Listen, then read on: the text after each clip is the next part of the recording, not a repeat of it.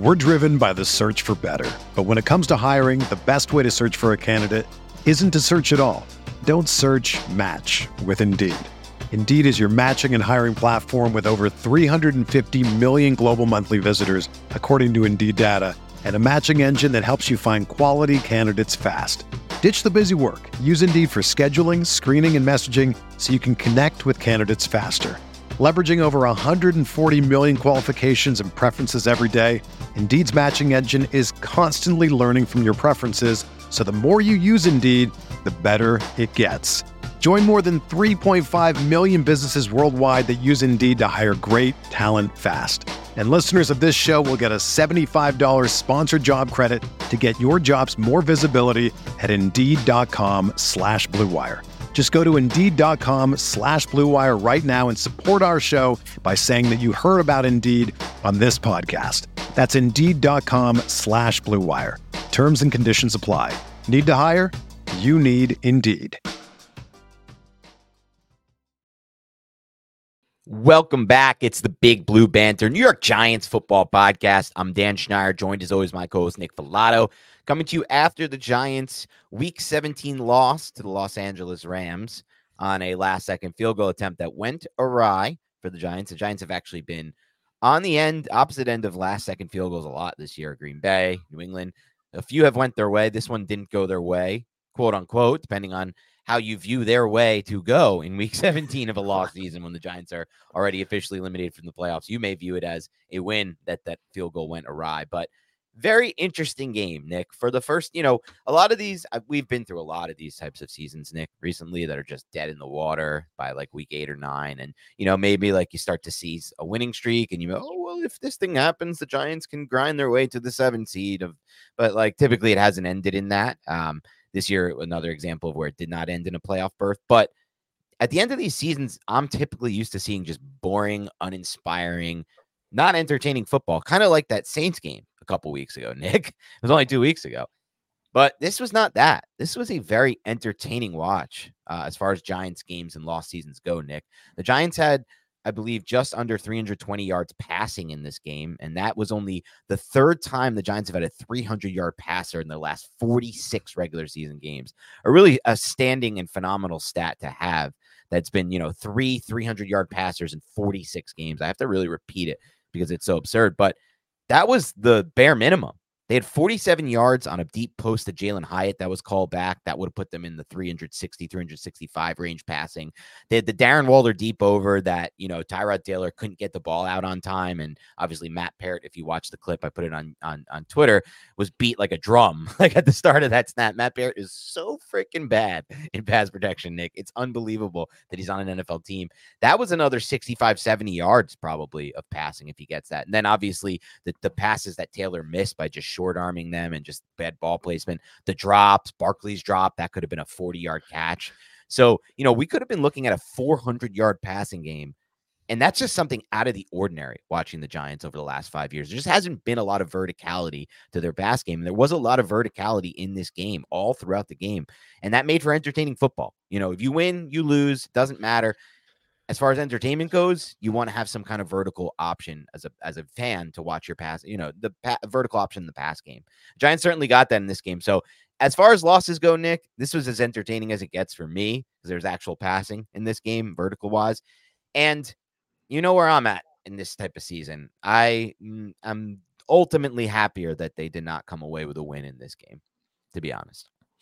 I absolutely love seeing the vertical passing. And I think you're right. We have to look forward to the draft. You want to win the football game, but this was the optimal game for the Giants. They were respectable. They made the Rams' butthole very tight. They pushed them to the brink in a very important game, got to a field goal attempt, and then lost. And it's a microcosm. And, and is like the third or fourth time I'm saying it this season, man, but it is. It's a microcosm of the 2023 season for the New York Giants, where execution failed them, where they tease you a little bit and then they fall. And I just go through these games in my head, man. You got the Jet game, you have the Bills game. Hell, you can group in the Eagles game last week as well, where the Giants had a realistic chance to win the football game, but they found a way to shoot themselves in the foot. They took a lot of stupid penalties. You had Mason Crosby missing the extra point. You had Tyrod Taylor just missing a lot of easy gimme Yep. throws. And that's the uh, I guess the catch 22 to Tyrod Taylor.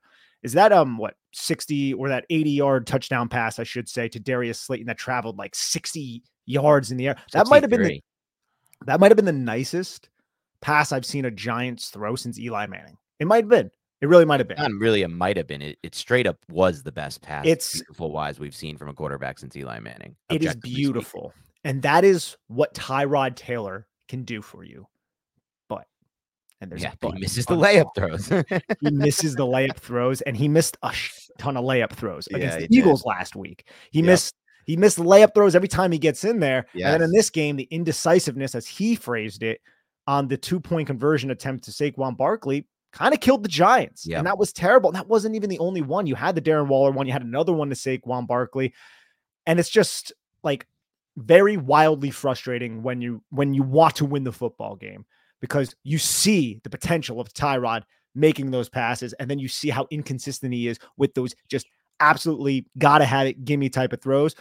Daniel Jones isn't even great with those gimme throws, but he's a lot better than Tyrod in that Yeah. area. It's just Daniel Jones just is hesitant to let it rip at all down the football field, whereas Tyrod Taylor is going to stretch you vertically. And I'll take that any day over the week over somebody who is hesitant to throw the football deep. Yeah, I mean, you got to have a verticality to your passing game. So I would agree with you on that last point. The only way to win in football is if you have any kind of vertical element to your passing game. If you do not have a vertical element to your passing game, it's way too easy to scheme against you. It's a bottom line kind of thing. Watch enough football and you'll come to that conclusion. Safeties come up, cornerbacks drive on stick routes. The run game is exposed. You cannot have no verticality in your passing game. And the best way to get verticality is by actually attempting vertical shots early and often so the defense has to play you differently. But like you said, that's the catch 22 because Tyrod Taylor is really frustrating watch when it comes to the easy layup gimme throws. That's something that he struggled on. Even a play that I saw that was an 18 yard gain to Darren Waller at one point in the game on tape, Nick, the ball placement was just so bad that Waller basically had to break and stop his route and catch the football really low and behind him. If that ball has good ball placement and Taylor gets it out of his hand faster, I mean, that's a big, big play again for Waller. Same thing with the Peart rep I talked about earlier. where The Jalen beat by the Hyatt drum. The Jalen Yeah. Hyatt fourth and one play. Sure. Look, everyone's bitching at Jalen Hyatt, rightfully so. Like he ran back, but one reason why he wasn't running along the line of scrimmage or even you know one yard past it was the the pass was The thrown behind him. Yep. He had to catch it, and then he was like, "Oh, maybe I can outrun the angle of where this defensive back is," but he just couldn't. He had the Hodgins on on a cross that could have went for like thirty or forty yards, where Hodgins had to fall down catching the football. He was wide open. That was off the touchdown or the would be touchdown to Isaiah Hodgins as well. That ball was thrown a little bit inside, right? Like it's just there's there's not optimal ball placement from Tyrod Taylor over the last two games that we have seen him, unfortunately. But you still see the explosive plays and and and his ability. And man, he really can he could throw the football very well. Like I don't know if we have discussed enough on this podcast how good of an arm Tyrod Taylor has Yeah. and how good he is at manipulating the pocket. So those are the two things right there. It's the explosive arm talent that I didn't even really know was quite at the level it was at before he signed with the Giants. I always kind of saw him throwing good deep balls, you know, with other stints. And we watched some tape of him at Houston before he came here, but I didn't extensively, you know, go back through all of his film. But he really does have explosive arm talent. I think part of it is just his ability to generate velocity from different arm slots and from unbalanced bases. And it's just a more, it's a different throwing motion and mechanics than some of the over the top type throwers like a Daniel Jones type.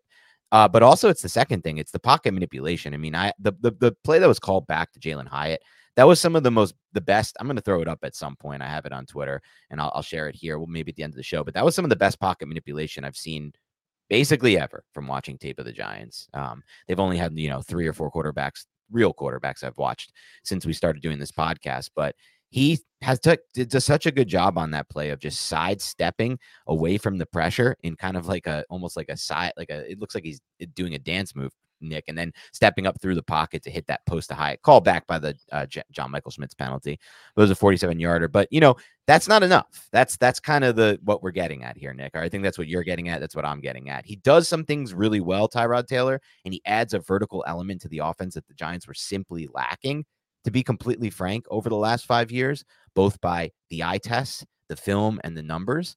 Um, you know, some believe that, oh, there was no way to get a vertical pass element to the Giants offense with an offensive line so bad. Well, well, that's quite frankly been disproven this year. And you can deny it still. If you're still denying it, I don't, I don't really know what to tell you at this point because the Giants have generated explosive pass plays and a vertical element in the Tyrod Taylor starts this season, even to an extent in the DeVito starts the season, despite not having a good offensive line. And you could say, well, the offensive line is much better than it was at the beginning of this year. And you'd be right, but you wouldn't be right that it was much better than it was in 2022 with a healthy Andrew Thomas when the Giants were dead last in explosive pass plays and had no vertical element to their pass game. So part of it does come down to can the quarterback process does the quarterback understand space post snap? And does he throw with anticipation on the vertical plane? It's not just all, if you don't have enough time to pass protect, you can't have a vertical element to your pass game. And I hope this season kind of proved that to those fans who are, you know, very ma- making that point very strongly that, you know what, I'm not really worried about us not throwing vertically in 2022 because the O line was so bad. It's, it's just simply impossible because this year really did prove it was possible. But again, Nick, that's only one element to this whole thing. And that's why I think we're both in agreement that while Tyrod has, you know, added a vertical element that's fun to watch on tape, he's ultimately not the answer for the Giants long term either. No, of course not. I mean, that's not even just because he's 34 35 right. years old. It's also just off of a skill set thing. And Tyrod Taylor has been around the league for a while, was never really able to fully, you know, hone in on a job and earn that job to be his. And it's because of some of those mistakes. It's also because he he's a little uh, reckless I would yes. say when he, when he's out there, he took like two hits in this game where I was like, I don't know if he's getting up. We might see some Tommy Cutlets back out on the football I field. the same thing, dude. He takes yeah. bad hits in these games. He takes bad hits. I mean, I love the toughness uh, in the sense that he's willing to take those hits, but he's not that big of a guy either. Yeah. Tyrod Taylor, he's like what, like six one, maybe like two two oh five, two ten, something like that. So he's not like Daniel Jones, who's like six five, two hundred and twenty five pounds. There's a big difference between those two players. But overall, man, as a backup quarterback, he's the ideal backup quarterback. Tyrod Agreed. Taylor is the ideal backup quarterback to have in the building. We've even seen him get benched for Tommy DeVito, and he, you know, kind of took in his stride. He, he, made a couple comments like, you know, yeah, I'm frustrated about it, but he didn't. He wasn't a distraction. And it's easy to watch this tape, and even though it is frustrating, Tyrod's missing some of these easy plays. Tyrod Taylor is a much better option than Tommy DeVito. Like that, I think that's undeniable. Close. We're driven by the search for better. But when it comes to hiring, the best way to search for a candidate isn't to search at all. Don't search match with Indeed. Indeed is your matching and hiring platform with over 350 million global monthly visitors, according to Indeed data, and a matching engine that helps you find quality candidates fast.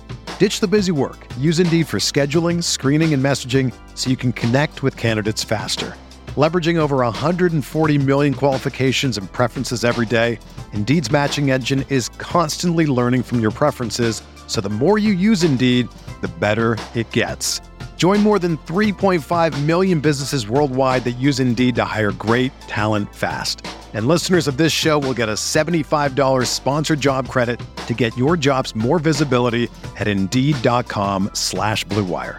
Just go to Indeed.com slash BlueWire right now and support our show by saying that you heard about Indeed on this podcast. That's Indeed.com slash BlueWire. Terms and conditions apply. Need to hire? You need Indeed. What's going on, Big Blue Banter listeners? I'm excited for the football season for several reasons. And one of those reasons is Prize Picks, which is North America's largest independently owned daily fantasy sports platform. And it's so simple to use. Instead of battling thousands of other players, including professionals, sharks, and people who are going to exploit you, you pick more than or less than on two to six player stat projections and you just watch the winnings roll in. It's very simple to play and gives you a little extra skin. I've set my picks in less than 60 seconds. There are so many stats to choose from, and the withdrawals of funds are easy and quick. Dan and I will be adding a segment to our show before every game where we pick our favorite stats, more or less yards or touchdowns, what have you, and we'll be discussing why from a scheme, matchup, and game theory perspective. I love their promotions and how easy their interface is to operate at prize picks. I may select more on tackles for a loss from Bobby Okereke or Kayvon Thibodeaux next game. They also do other sports as well. It's a really cool experience. Please join Dan and I in the fun of prize picks. Go to prizepicks.com slash banter and use code banter for a first deposit match up to $100. Again, go to prizepicks.com slash banter and use code banter for a first deposit match up to $100. You will not regret it.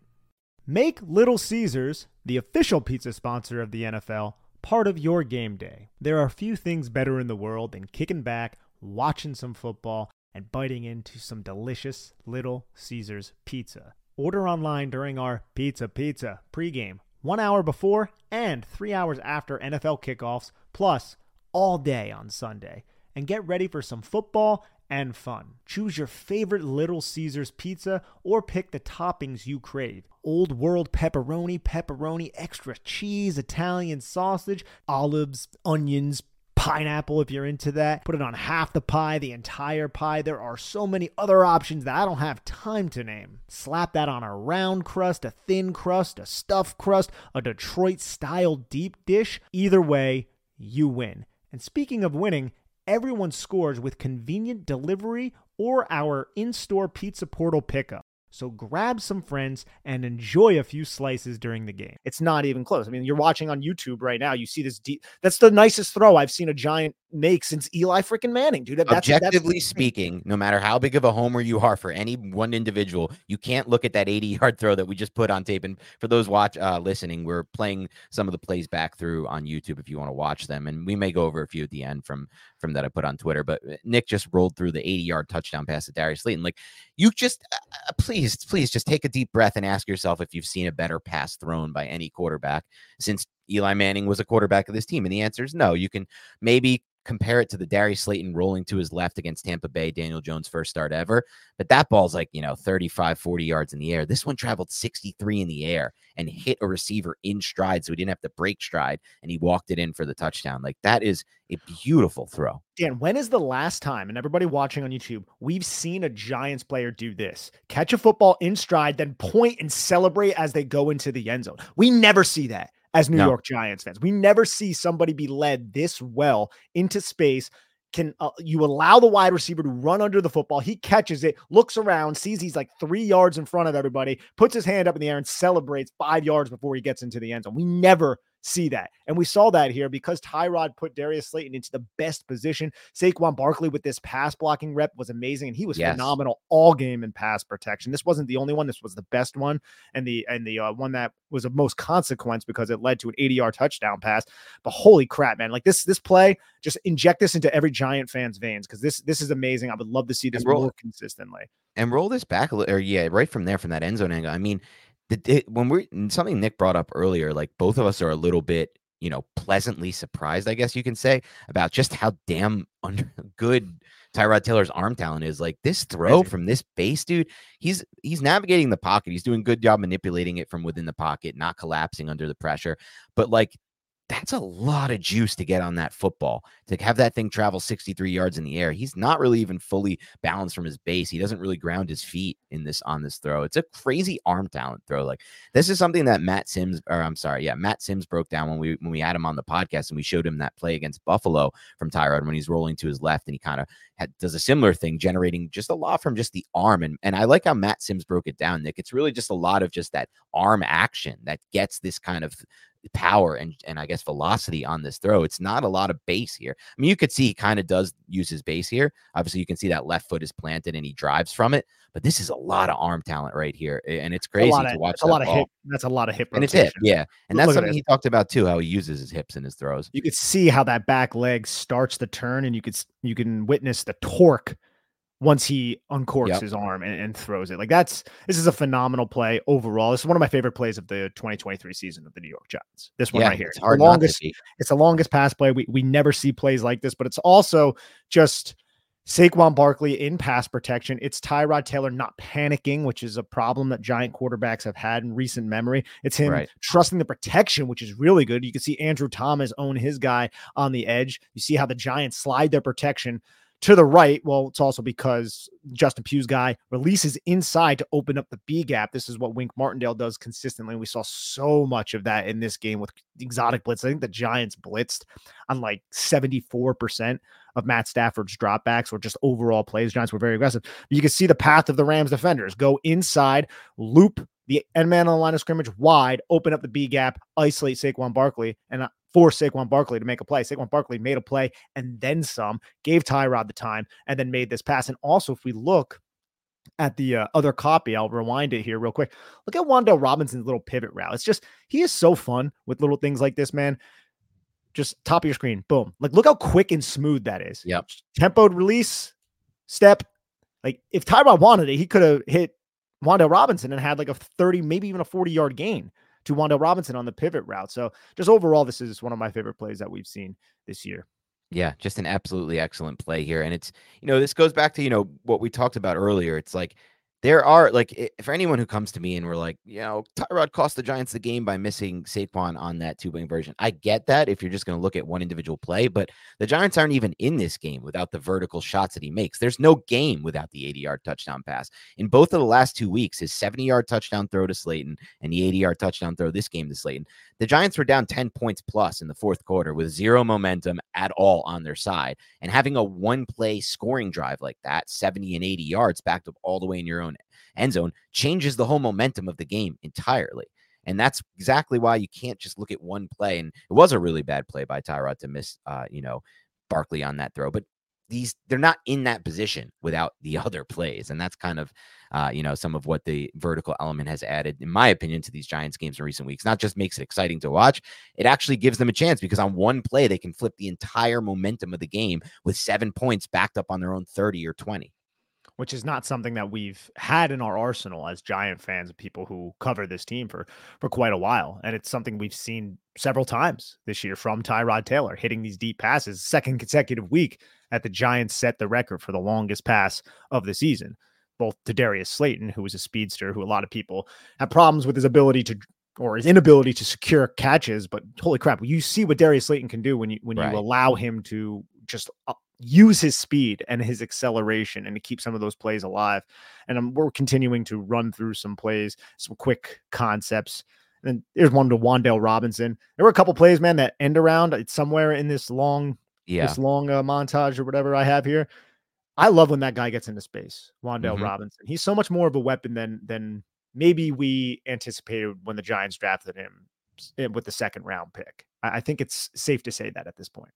Yeah, I completely agree with you on that take. And one thing I was thinking about, you know, when watching the film of this game, Nick, is this to me is the perfect kind of game for the Giants in a lost season like this when they're already out of playoff contention. Not just because it was exciting and fun to watch, but because if you're out of playoff contention, Nick, I would so much rather this be the game plan and the plan of attack to kind of open things up vertically, take a lot of vertical shots, you know, get into a game where you have tons of air yards in the pass game. Really could have had, like I said, 400 plus yards passing if they didn't have penalties that call back and, you know, bad misses and drops.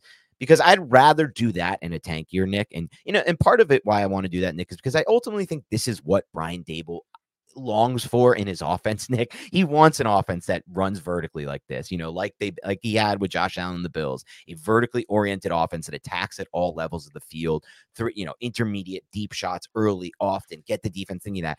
And it gives you a little glimpse of like what it could potentially be here in a game like this. And to me, that's so much better in a lost season than like, let's play ball control offense. Let's not turn it over. Let's grind another win like we did in the 2022 season. And let's get a 13 10 win against the Rams or 20 to 17 win against the Rams in the end of a season, like by, you know, winning the ball control battle, not turning it over, you know, all those things that they did to try to win football games last year and at the beginning of this year. And at times this year, like when they went to Tommy DeVito for the most part, that's what they were doing. Yes, they had some shots, but for the most part, they were trying to limit Tommy DeVito's ability to turn the ball over, which they did. He didn't really turn the ball over, Tommy, in those starts. But at the same time, what did you get from that? Nothing really, because again, that's not what the offense is going to be moving forward for the Giants. If Daniel Jones is starting for 2024, it might be what the offense is going to be because that might be the only way they feel like they can win. But as they move forward, Nick, and they make that change at quarterback eventually, and they get an explosive thrower back in this offense at the quarterback position, I think this is what's going to want to, they're going to want it to look more like. So why not get a glimpse of what it could look like now? Start to plan for that rather than stick with your ball control, grind out style right now at the end of a season like this. I'm not faulting the Giants for putting Tommy DeVito in there. You have to see what he had, and that was the best way to use him at the time with Tyrod, who was on the IR. Oh and yeah, then when he and then no, when he was no winning, and then when he was winning, you weren't going to bench him. But the first sign of struggle, they benched him in favor of Tyrod Taylor, and now they're implementing what you just laid out. It's like, okay, let's let Tyrod Taylor rip. Let's see what the Giants can do. Let's air it out. And here, I have it frozen on the two point conversion attempt because I want to bring this up real quick the three by one nub with Darren Waller. You have Saquon Barkley to the three receiver side. What does this play remind you of? The touchdown that Tommy DeVito had to Saquon yep. Barkley against Washington. It's the same exact play. I'm not sure if that one had the Saquon Barkley motion, but you motion Saquon to the left and then you release him through the formation, mesh concept, man coverage, just absolutely annihilator. And this is the second time the Giants have used this on the goal line, and it w- should have been successful. Like Tyrod Taylor could have ran this. He could have threw it. He was indecisive. Bad ball. Saquon couldn't catch it and uh, it just goes incomplete. But the Giants, man, from a coaching perspective, they're scheming up the right plays. That doesn't right. mean they don't make mistakes because there has been mismanagement on the offensive side of the football. We brought it up last week, I believe, Dan. How much has our opinion soured on Brian Daboll? Because it seems like this year that luster around game management has has uh, waned a little bit. And I know at the end of the game in this one, when the Giants were driving and getting in the field goal range, there was another situation where you could look at it and be like, do you really want to call that play in this specific situation? Sure. And I get it too, Dan. Look, you just spiked the football. Tyrod Taylor got you into possible field goal range, even though you know Graham Gano, Mason Crosby with that 31 yard rush. But then on second and 10, you hand the football off, and worse enough, it's a loss of two it moves you backwards. You have no timeouts, and the clock is just ticking at this point. Did you really want to take the ball out of Tyrod's hands when he was moving the football with quick game? And I know it wasn't always accurate, but an incomplete pass is a lot better than the clock moving and then putting yourself into a third and 12 situation where everything is hasty. You got to get rid of the football. So right. I can understand why a lot of giant fans and giant pundits, people like us, are questioning Brian Daboll with those types of play calls. And it just does seem like this season Mike Kafka and Brian Daboll, they have kind of, you know, muffed up a little bit in sure. those specific scenarios, and it hasn't worked out for the Giants. I think that's fair, a fair assessment and a fair critique by you, Nick, because there are a lot of games the Giants could have won this year that didn't go their way. They had a few that went their way. Patriots, Green Bay, uh, Washington, the six turnover Washington game, not the first one. The first one, I felt like the Giants, you know, just kind of had control the whole game. But you know, they were had more than a few games where they could have won, and you know, and the Jets. Obviously, I don't think I mentioned that, but the Jets game, and there were decisions within those games that that maybe impacted the outcome in a negative way for the Giants. And so it's fair to say if that, you know, at question if that luster has been lost. But one thing that is, you know, so I, I'm so I so adamantly believe in Nick, but from, from watching the tape, this is something I think you could only believe in adamantly if you did watch the tape, is that they still got it when it comes to the route combos, the designs, where where they're attacking, how they're attacking these opposing defensive schemes. Yeah. Even in this game, like I felt like they figured out like they were so much better at attacking this style, this specific Raheem Morris defense in the second half versus the first half. And I think they obviously saw some things that were like, okay, we can start to do this and get this going. So I still believe in their ability to scheme offense up, if that makes sense. With, with, of course, like for me, it depends on if they have the right quarterback behind there and a better offensive line play overall. But I don't even think the offensive line, to me, like it, it needs to improve. That's obvious, but it's not as far away in my mind as people think because I think injuries played a big factor in why it was so bad at, at certain points here. It's not good right now. Like this to me was the worst game by the Giants offensive line in the non Daniel Jones games this entire year to me by far. Like I thought, like the thought Bredeson was bad in this game. I thought JMS was bad in this game. I'm going to be honest. I actually thought Andrew Thomas had one of his better games in, in recent weeks, though he's been pretty solid overall. But he was more dominant. And then obviously, you know, when you have to go to Matt Peart, you're in a lot of trouble. Anytime, anytime you have to put Matt Peart on a football field at tackle, you're going to be in trouble. So there's room to grow, but ultimately, I think with these guys, they've still proven to me, Nick, that they can scheme the offense up and then they can and then they can deliver from that standpoint. Yeah, I'm right there with you, man. Yeah. And now we're starting to see a much more vertical element to that. I think the the Giants use their two and three man route concepts outside the numbers, which wasn't conducive to Daniel Jones just because he wasn't Right. as uh, willing to throw from the pocket outside the numbers. But I would say Daniel Jones was. I don't know if adept is the right adjective, but he was solid at targeting the middle of the field and the intermediate parts of the field. But um, right now, even in this game, Tyrod was letting it rip outside the numbers to these pivot routes off of clear outs from the number one. And he's also taking the number one when the number one wins at the line of scrimmage. Right. But right. There's a lot of awareness that goes into that. There's a lot of processing that goes into that. You're looking at safety rotation. You're seeing where the safeties are. You have to navigate the pocket, which we're showing right now. Like, this is one of the best navigations of the pocket that we've seen all season. Tommy DeVito had a really good one a couple weeks ago as well. But Daniel Bellinger's beat. Daniel Bellinger holds the uh, the defender. And some of these holds, by the way, and like I can understand why this one was called. Some of them, and I think uh, whoever was on the call was saying Mark Sanchez was like, "All right, like come on, guys." Like uh, some of them were little cheese dicky holds. They were doing very yeah. This was one of those games where the refs were really into just calling holding very strictly. I felt like even though, despite that being the case, the Gi- uh, did the Giants get any? Did I didn't see one called on Thibodeaux or Dex or anything, right? So I don't think the Giants had any on their side, despite that being the case. But it did feel like, at least on the Giants side of the ball, they were very. It was one, you know, because holding is one of the things that can be called million times any game in reality. Like if we ever did go to the AI refs, like I joke about at times, Nick, it'd be very hard to do. That would be the first battle NFL would have to face. Like, can we go to AI refs? Because if we have bring in AI refs, they're going to call hold every single play, and the football's going to look horrible. And you know that you know the NFL when they talk to the, when they talk to the officiate uh, officials, Nick, they're probably like, we can't call a million defensive and offensive hold a game. It's going to ruin the product. Like yeah. everything's going to be a flag. We're redoing plays. It slows down the, the flow of the game entirely. So it's interesting, but it did feel like this this crew was definitely calling them more strictly.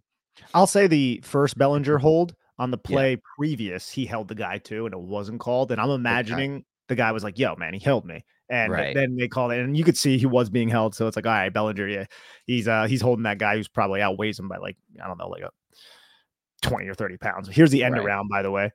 And I love, and this is the upside of John Michael Schmitz and Andrew Thomas. We all know In space, yeah. in space, man. John Michael Schmitz is driving his dude out. Andrew Thomas getting a pancake about seven yards down the field, and then Wan'Dale with that acceleration and contact balance, falling forward through contact to get the uh, touchdown for the New York Giants. Good play design, man.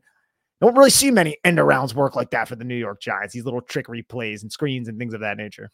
Yeah, it was one of those plays where everything looked in flow and in sync for the Giants on that Wan'Dale Robinson touchdown run. You know, you have JMS making a great block, Andrew Thomas making a great block, great efforts on the play from uh versus Phillips and Daniel Bellinger, 82 and 79. You just don't see that too many plays like that in the Giants run game where four guys are so in sync uh, with the blocking. So onto the defense. Well, actually, let's let's touch a little bit on the offensive line. It did not have Sure. a good game. You were right. Andrew Thomas, I think, was fine. He, he typically always is fine. Like if he has one bad rep, you're like, oh my god, seventy-eight Yeah. yeah. bad rep. No, he's he, he's. I'm not worried still about JMS. It hasn't been great. I, I've seen him lose to immediate power moves, and that was something that I saw on tape at Minnesota. Specifically, I think it was against Indiana, and I don't even know who the defensive lineman was, but it was a move where he lost right away, and I was like, "Oh, you don't see that often." I saw it in this game too, and I don't believe it was Aaron Donald. I think it was a, I think it was the other one, Kobie. I think his name is, uh, the the um, Kobie young, Turner, yeah. yeah, the young rookie, Great who- draft pick by them. yeah, yeah, it was fifth round or something. Yeah, he's uh, having a really phenomenal year, and you could tell he he had an impact when he was out there on the football field as well. But I'm looking at this offensive line, Dan. Who at the interior spots, other than JMS, is like certain to be back next year, and who's like the long term? Like, what does our offensive line look like moving forward?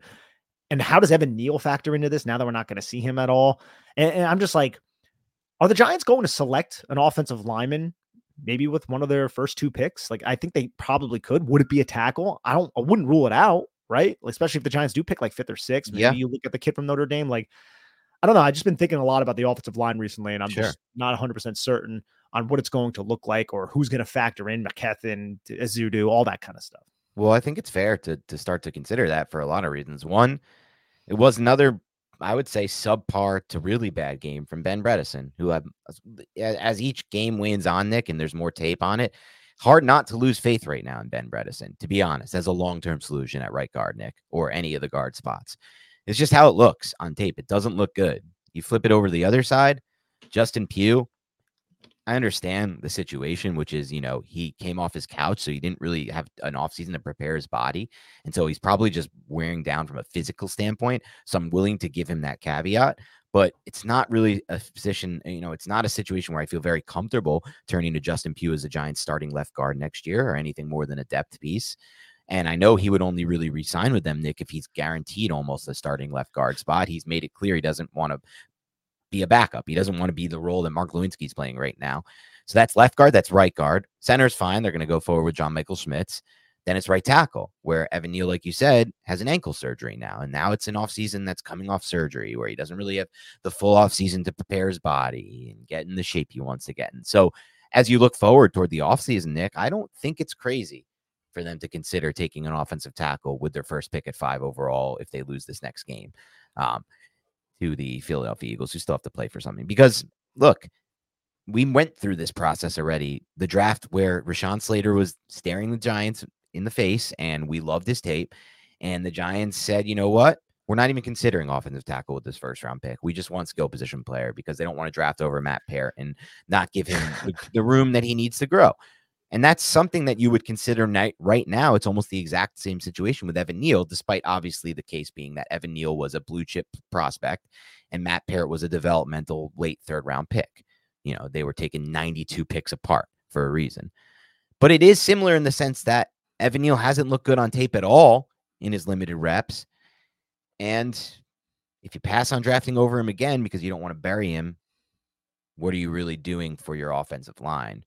And I think the fact that Neal played right guard at Bama, Nick, or played guard at Bama, does give him does give the Giants a little bit more, yeah, at least lee room to guess, to second, not second guess, but to ask themselves, like, all right, should we consider taking a tackle with our premium draft pick here in the first round and moving Evan Neal to guard, considering one, we don't really trust Neal fully at tackle, and he hasn't shown it, and two, eh, we don't really have any guards for next year. Like, I guess you could count on Ezeudu coming off of surgery, I guess. But I sure as hell don't really want Ben Bredeson starting all year. And to be honest, I'm starting to not. I, I, earlier in the year, I wanted Justin Pugh, but I'm not so sure about that either, Nick. So my thing about Pugh and Bredeson, I think they're both serviceable, and I don't know if I'm wrong there, but they're not pluses. And at this point, I think you do need pluses. I believe both of these players are better than the Shane Lemieux of the world and the Wes right. Martins and some of the guard play that we've seen over the last two to three years from the New York Giants. Bredeson, maybe not as much as Pugh. I think the veteran nature of Pugh makes him a more serviceable player, but they're both players that if you can upgrade over, you upgrade over. Now, the question is, is Evan Neal that guy? And is Joe Schoen, who spent a top 10 pick on Evan Neal, going to basically say, I made a mistake. We'll figure him out, right? We'll put him at guard. We'll do something with him. He's not going to be wasted, but he's not going to be the tackle that we all envisioned. And that was my bad. Is that something that Joe Schoen is going to do hmm. if the opportunity presents itself? That's a good question too. I don't think Joe Schoen is the type of GM that doesn't like to uh like like you know the Joe Douglas keeping Zach Wilson as QB two this year, the Dave Gettleman not drafting over Matt Peart, like those types of moves. I don't think yeah. he's that kind of GM. But I don't know. You never know, right? Like it's it's time will tell right now this draft class with what he does at tackle because if he doesn't use that first pick on a tackle or sign like a veteran in free agency to be a swing tackle, though, you know, like it's such a pie in the sky type of idea because there are no veterans you can just sign to be a swing tackle who are competent. Like that's the, the reality of the situation in the NFL. It seems so easy. Like, oh yeah, yeah, you just get a veteran in to compete with Evan Neal. Done write it down. Done. Oh. That's easy offseason move. But it's like, which veteran is signing this mid-tier level contract to be yeah. a swing tackle that could actually be competent in the NFL, given how bad tackle play is around the NFL? And the answer is probably none. So it's going to be an interesting spot for him. He either has to put his full faith in Neal, basically, or totally get rid of the idea of Neal being your long-term right tackle and drafting a right tackle and maybe moving Neal to guard. So it's a very interesting offseason. To me, Nick, the best route for fix or improving this offensive line fast would be to sign a veteran guard. I think you can make a move at guard that can get you an immediate starter, either a left guard or right guard. And then you feel a little bit more confident when the rest of your positions there, right tackle and the other guard spot, are just kind of competing. Yeah. Some of the guys, Zudu, maybe Bredeson, you know, maybe Neal for those two spots, and then whatever else you can bring in. But tackle to me feels less likely. I feel like if you're going for agent round tackle, you have to get the big names and you have to really pay up this massive contract. And then you really are signaling to Neal that he's done. Yeah, and it definitely worked last time the Giants did it. yeah. it's okay. worked for some teams though, like Orlando Brown. Like some of these contracts yeah. have been good ones, some haven't. It's very hard to land a free. It's very hard to win in free agency in the NFL. That's why you got to draft well because the fact that they're in free agency says that their team didn't want to re-sign them to a second deal. And why didn't they want to re-sign them? Injuries, bad stuff off the field, not production they didn't like on tape. There's all those factors playing in. But if you're a great player and you're young, your team is going to re-sign you. Okay, let's move on to the defense here for a yep. second. Martindale, Mr. Wink, was in his bag, bro. This dude was bringing blitzes at Matt Stafford from everywhere safeties, A gap plug, fire zone, using simulated pressures, the twist, everything. He was in his bag. I loved the aggressive nature. And you know what? Even though Matt Stafford threw for over 300 yards, the guy threw two interceptions to Dane Belton in this game. I don't think he's thrown an interception what like the last like six weeks or right. something. He's been one of the hottest quarterbacks in the NFL. And Wink Martindale, even though he only had four sacks, which is you know, I'd sign up for that, right? It's not terrible at all. That's pretty good. But he was after Matt Stafford and he rattled Matt Stafford. And Matt Stafford was missing easy throws that he usually hits to Puka Nacua and Cooper Kupp. So, bro, if Wink Martindale is the scapegoat at the end of the season, it's just not a good look because the 2023 season, you can't blame Wink Martindale for the Giants sucking because this guy has, look, it's a different type of defense, but he really messes with opposing offenses. And I'll say that. And then I'll say one more thing about Sean sure. McVay.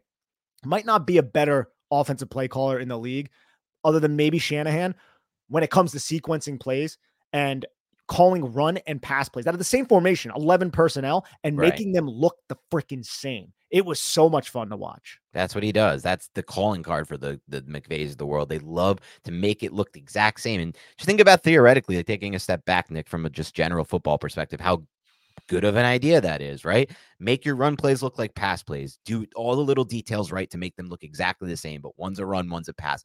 Makes it very difficult for an opposing defense to stop like that style and that's you know that th- thought process. But I do agree with your general point on Wink because I think a lot of people will point to Wink's 2023 season and be like, look, the Giants sucked against the actual good quarterbacks. And even in this game, they gave up 400 yards.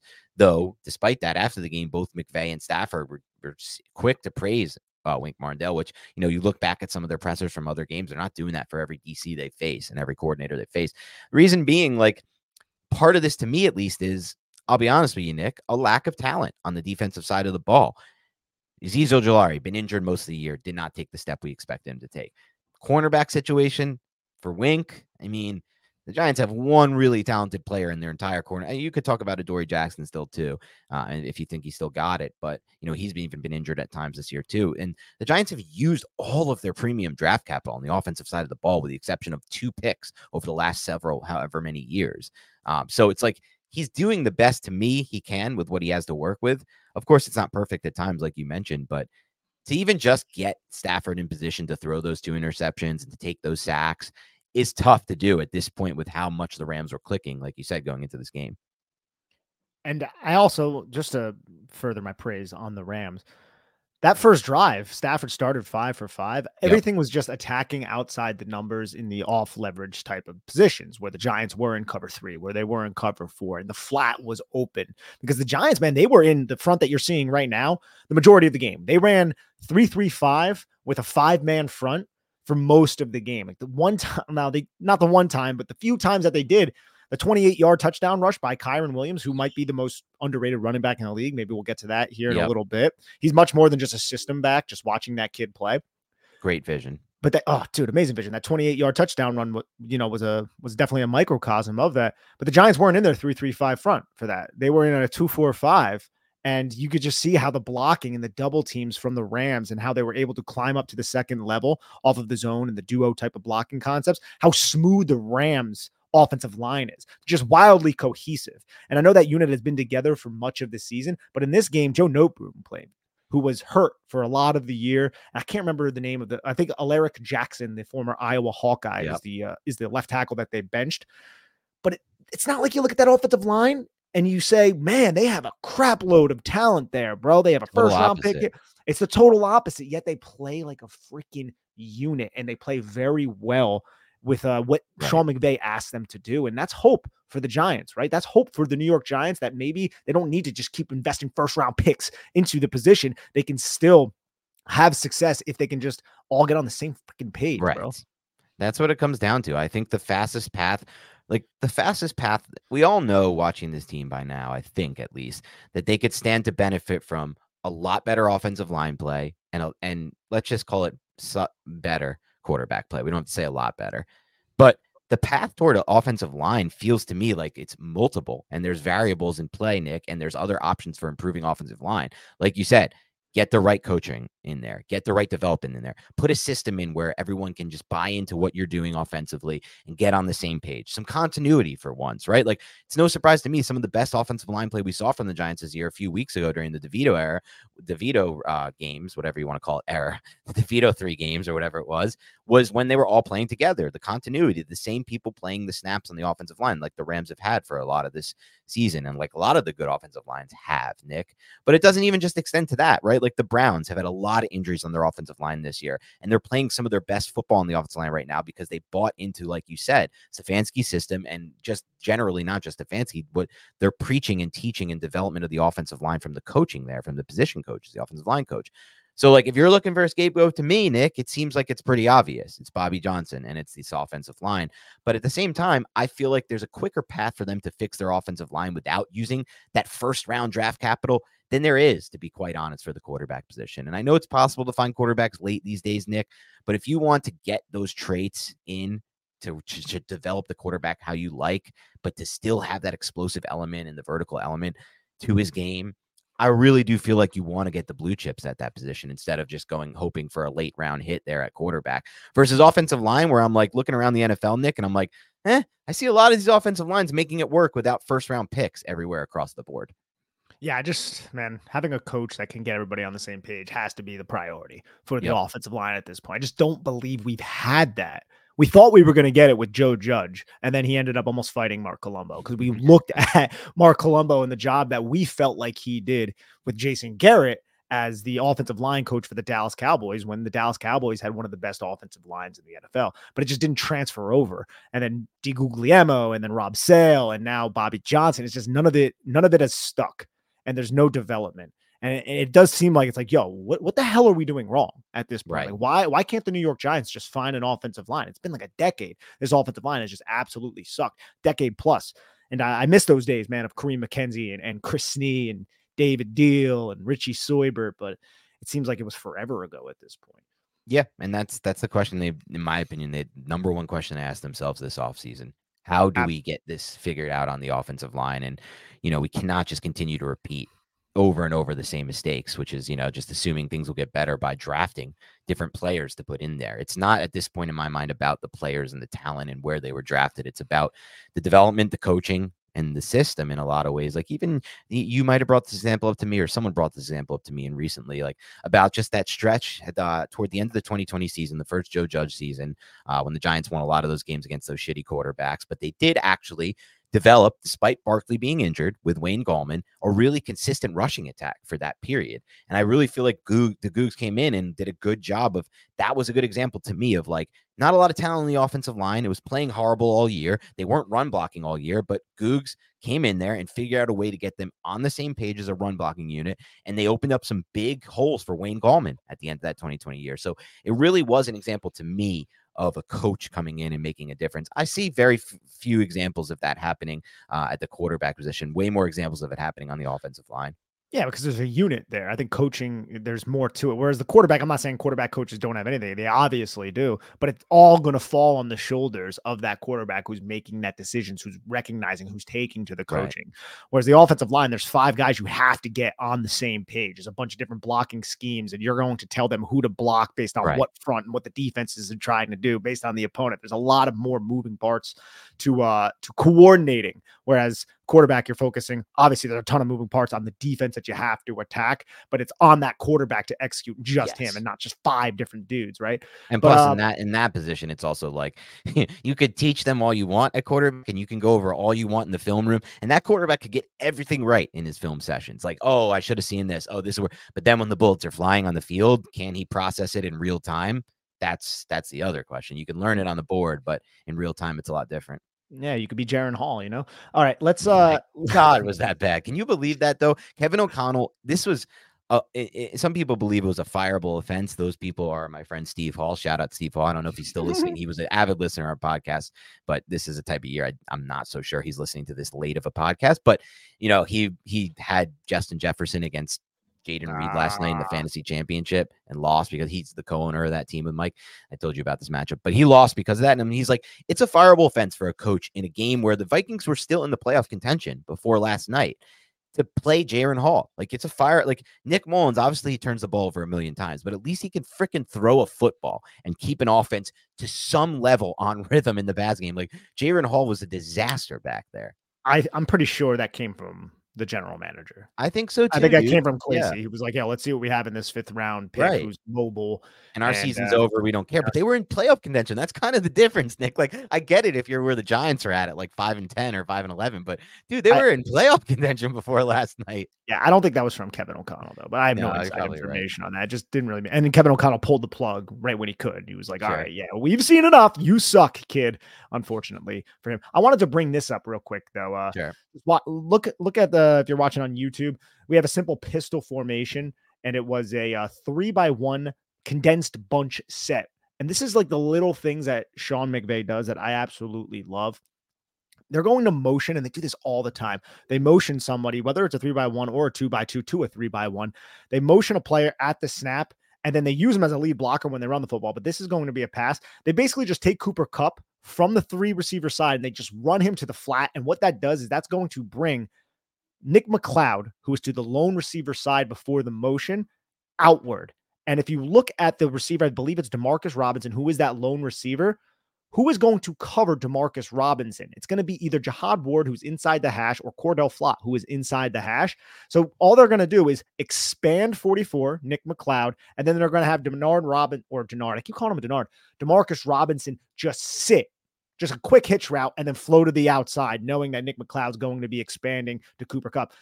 It's just like little simple things like this like that, that you watch. Game concept. Yep but they do it all the time from different yep. formations, especially against the Giants and especially against a lot of other zone teams where they know that you can just expand that outside defender and he's going to keep expanding outside the numbers. And then you can find a little quick hitch, a little quick slant between the hash and the numbers because there's going to be a void. And it's just knowing what the defense is going to do. I just think Sean McVay does such a wonderful job at uh, exploiting defenses in such a simple manner like this. And then when you have a guy who can catch the football and run after the catch, then it's even better for you.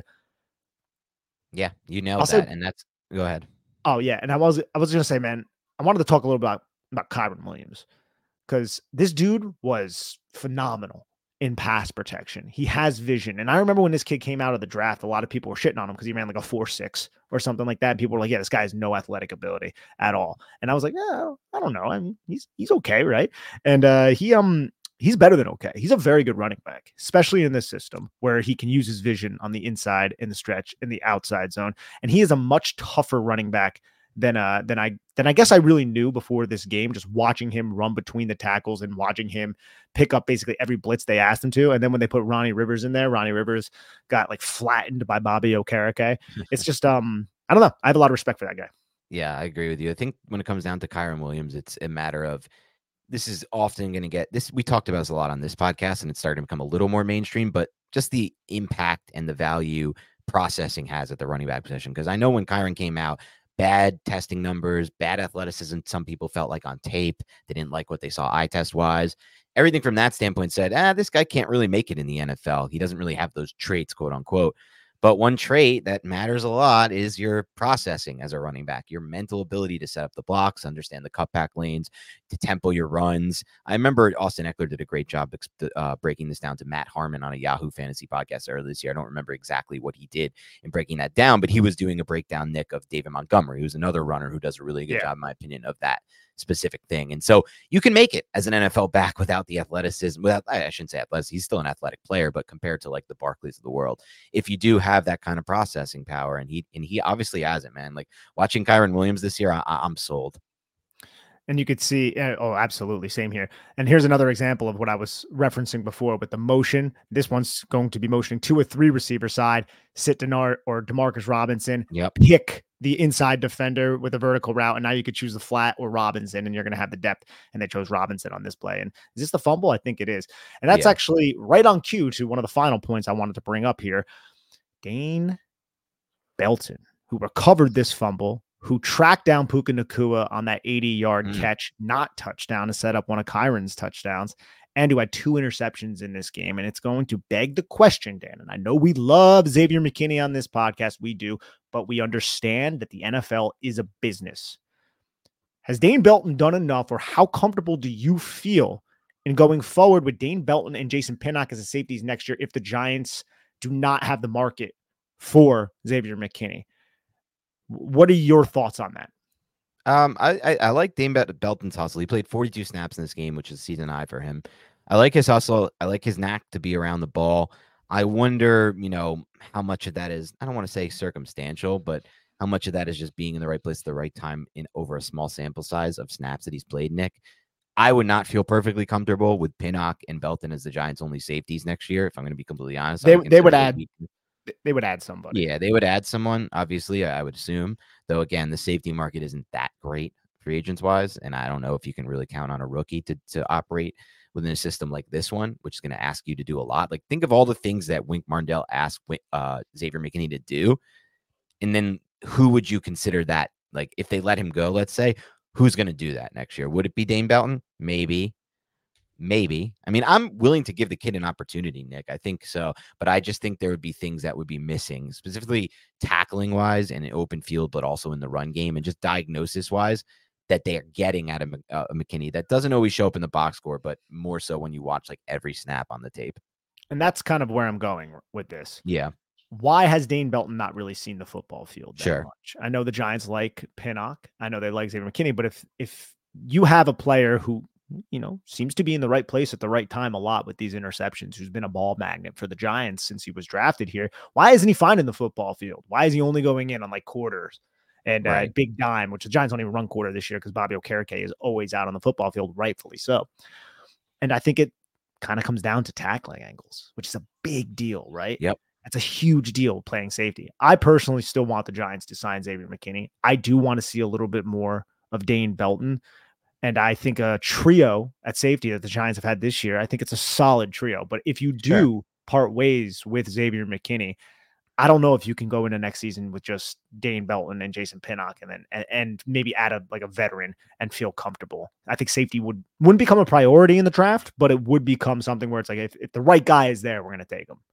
Agreed, but also that's kind of another reason I want to resign McKinney, Nick, because that's I don't want to use. I don't want to use. I know that that was your point of that as well, but it just like I, it made me think about it, Nick. I don't really want to use any premium capital anymore in safety. I'm kind of over it to be completely honest with you. maybe if you could get a Kyle Hamilton at like 18 because he keeps falling and the value is just so good, that type of scenario, sure. Like I'm into that, Nick. And we knew that based on the tape we watched him at Notre Dame. We're like, this dude is going to get underdrafted. It's so obvious because the NFL hates safeties, It's, you know, spending premium capital on safety. But the reason they hate spending premium capital on safety is because it doesn't work out a lot. And these guys are smaller type athletes. They're injured at times. Like I just would hate to see the Giants use a first, second, or third round pick on safety as far as my expectation goes for how do I fix this roster fastest or how do I get this team to being competitive fastest? Because to me, it's just it, it's it's just not enough to, to to move the needle anymore. And I'd rather just you know try to because if they hit on Pinnock, who I do kind of like, Nick, it's a route you can go where you're not investing as much in the position and you can get competent play. Well, that's what Wink Martindale used to do with the Ravens. Now we don't Right. know if Martindale will be back, but Wink Martindale, Stone. Geno Yeah. Stone, Chuck Clark, Yeah. Brandon Stephens, who was like a corner that he drafted, I think in like the third round out of SMU. So he was taking cornerbacks and switching to the safety, which we've seen with Nick McCloud here. So I think there's a lot of versatility in, in how Wink Martindale specifically can use his safeties, and he doesn't need a, a first round safety. Now we see what Kyle Hamilton has done in Mike Macdonald's defense now with the Baltimore Ravens. He's been one of the better defensive players in the league.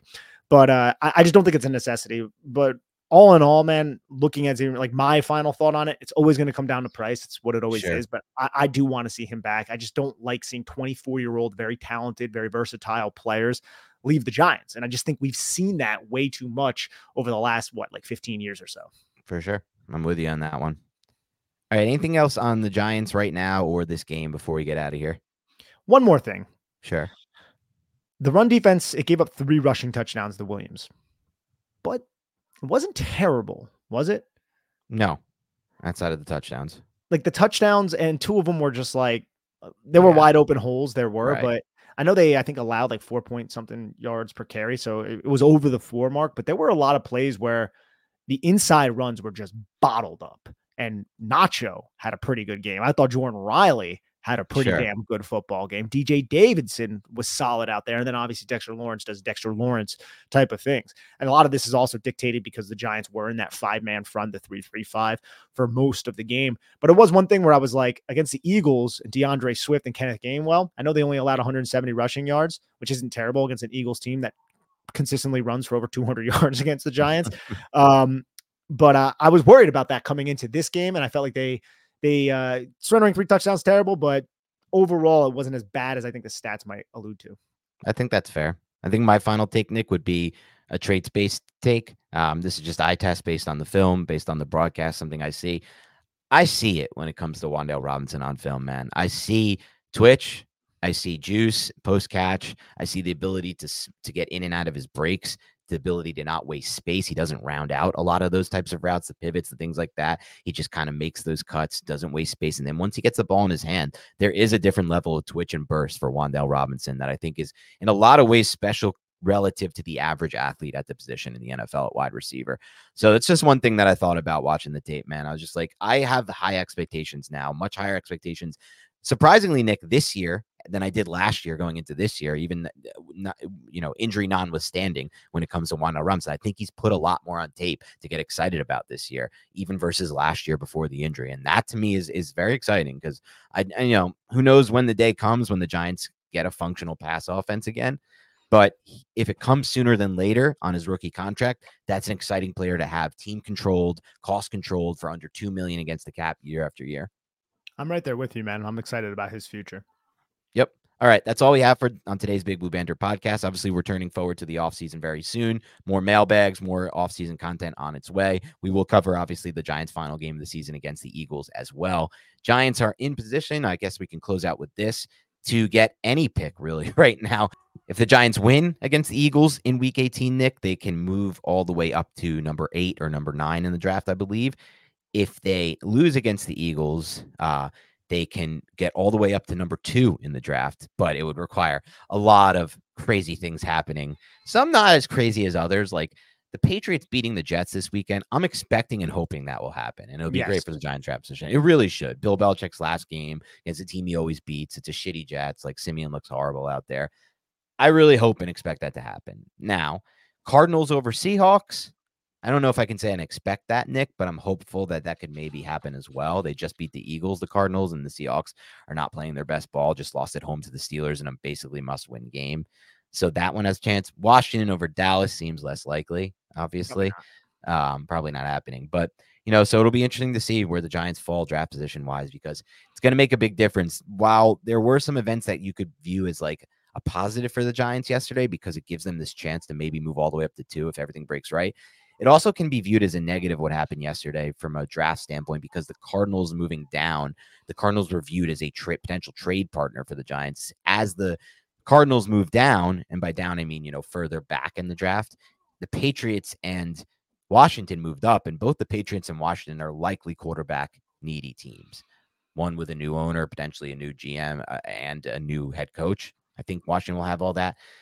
New England with potentially a new head coach as well. And their old head coach, Bill Belichick, was basically their GM too. So you bring in new, new, they're probably going to want to put their stamp on it with a quarterback. So it could potentially be a very bad scenario for the Giants with potentially up to three quarterbacks now going in the first three picks if the Giants were high on Jayden Daniels as well, which we don't know um, at this point. So just something to keep an eye on. Still a lot of things to go, and we'll, we'll cover all of that as well as we move forward. But thank you again. Have a great rest of your week and happy new year, by the way, from the Big Blue Banter crew over here. It was a great year uh, at times in 20, 2023 uh, for the Giants. I, you know, they're in the playoffs. That was considered 2023. I'm pretty sure, Nick. Got well over a million downloads, which was cool.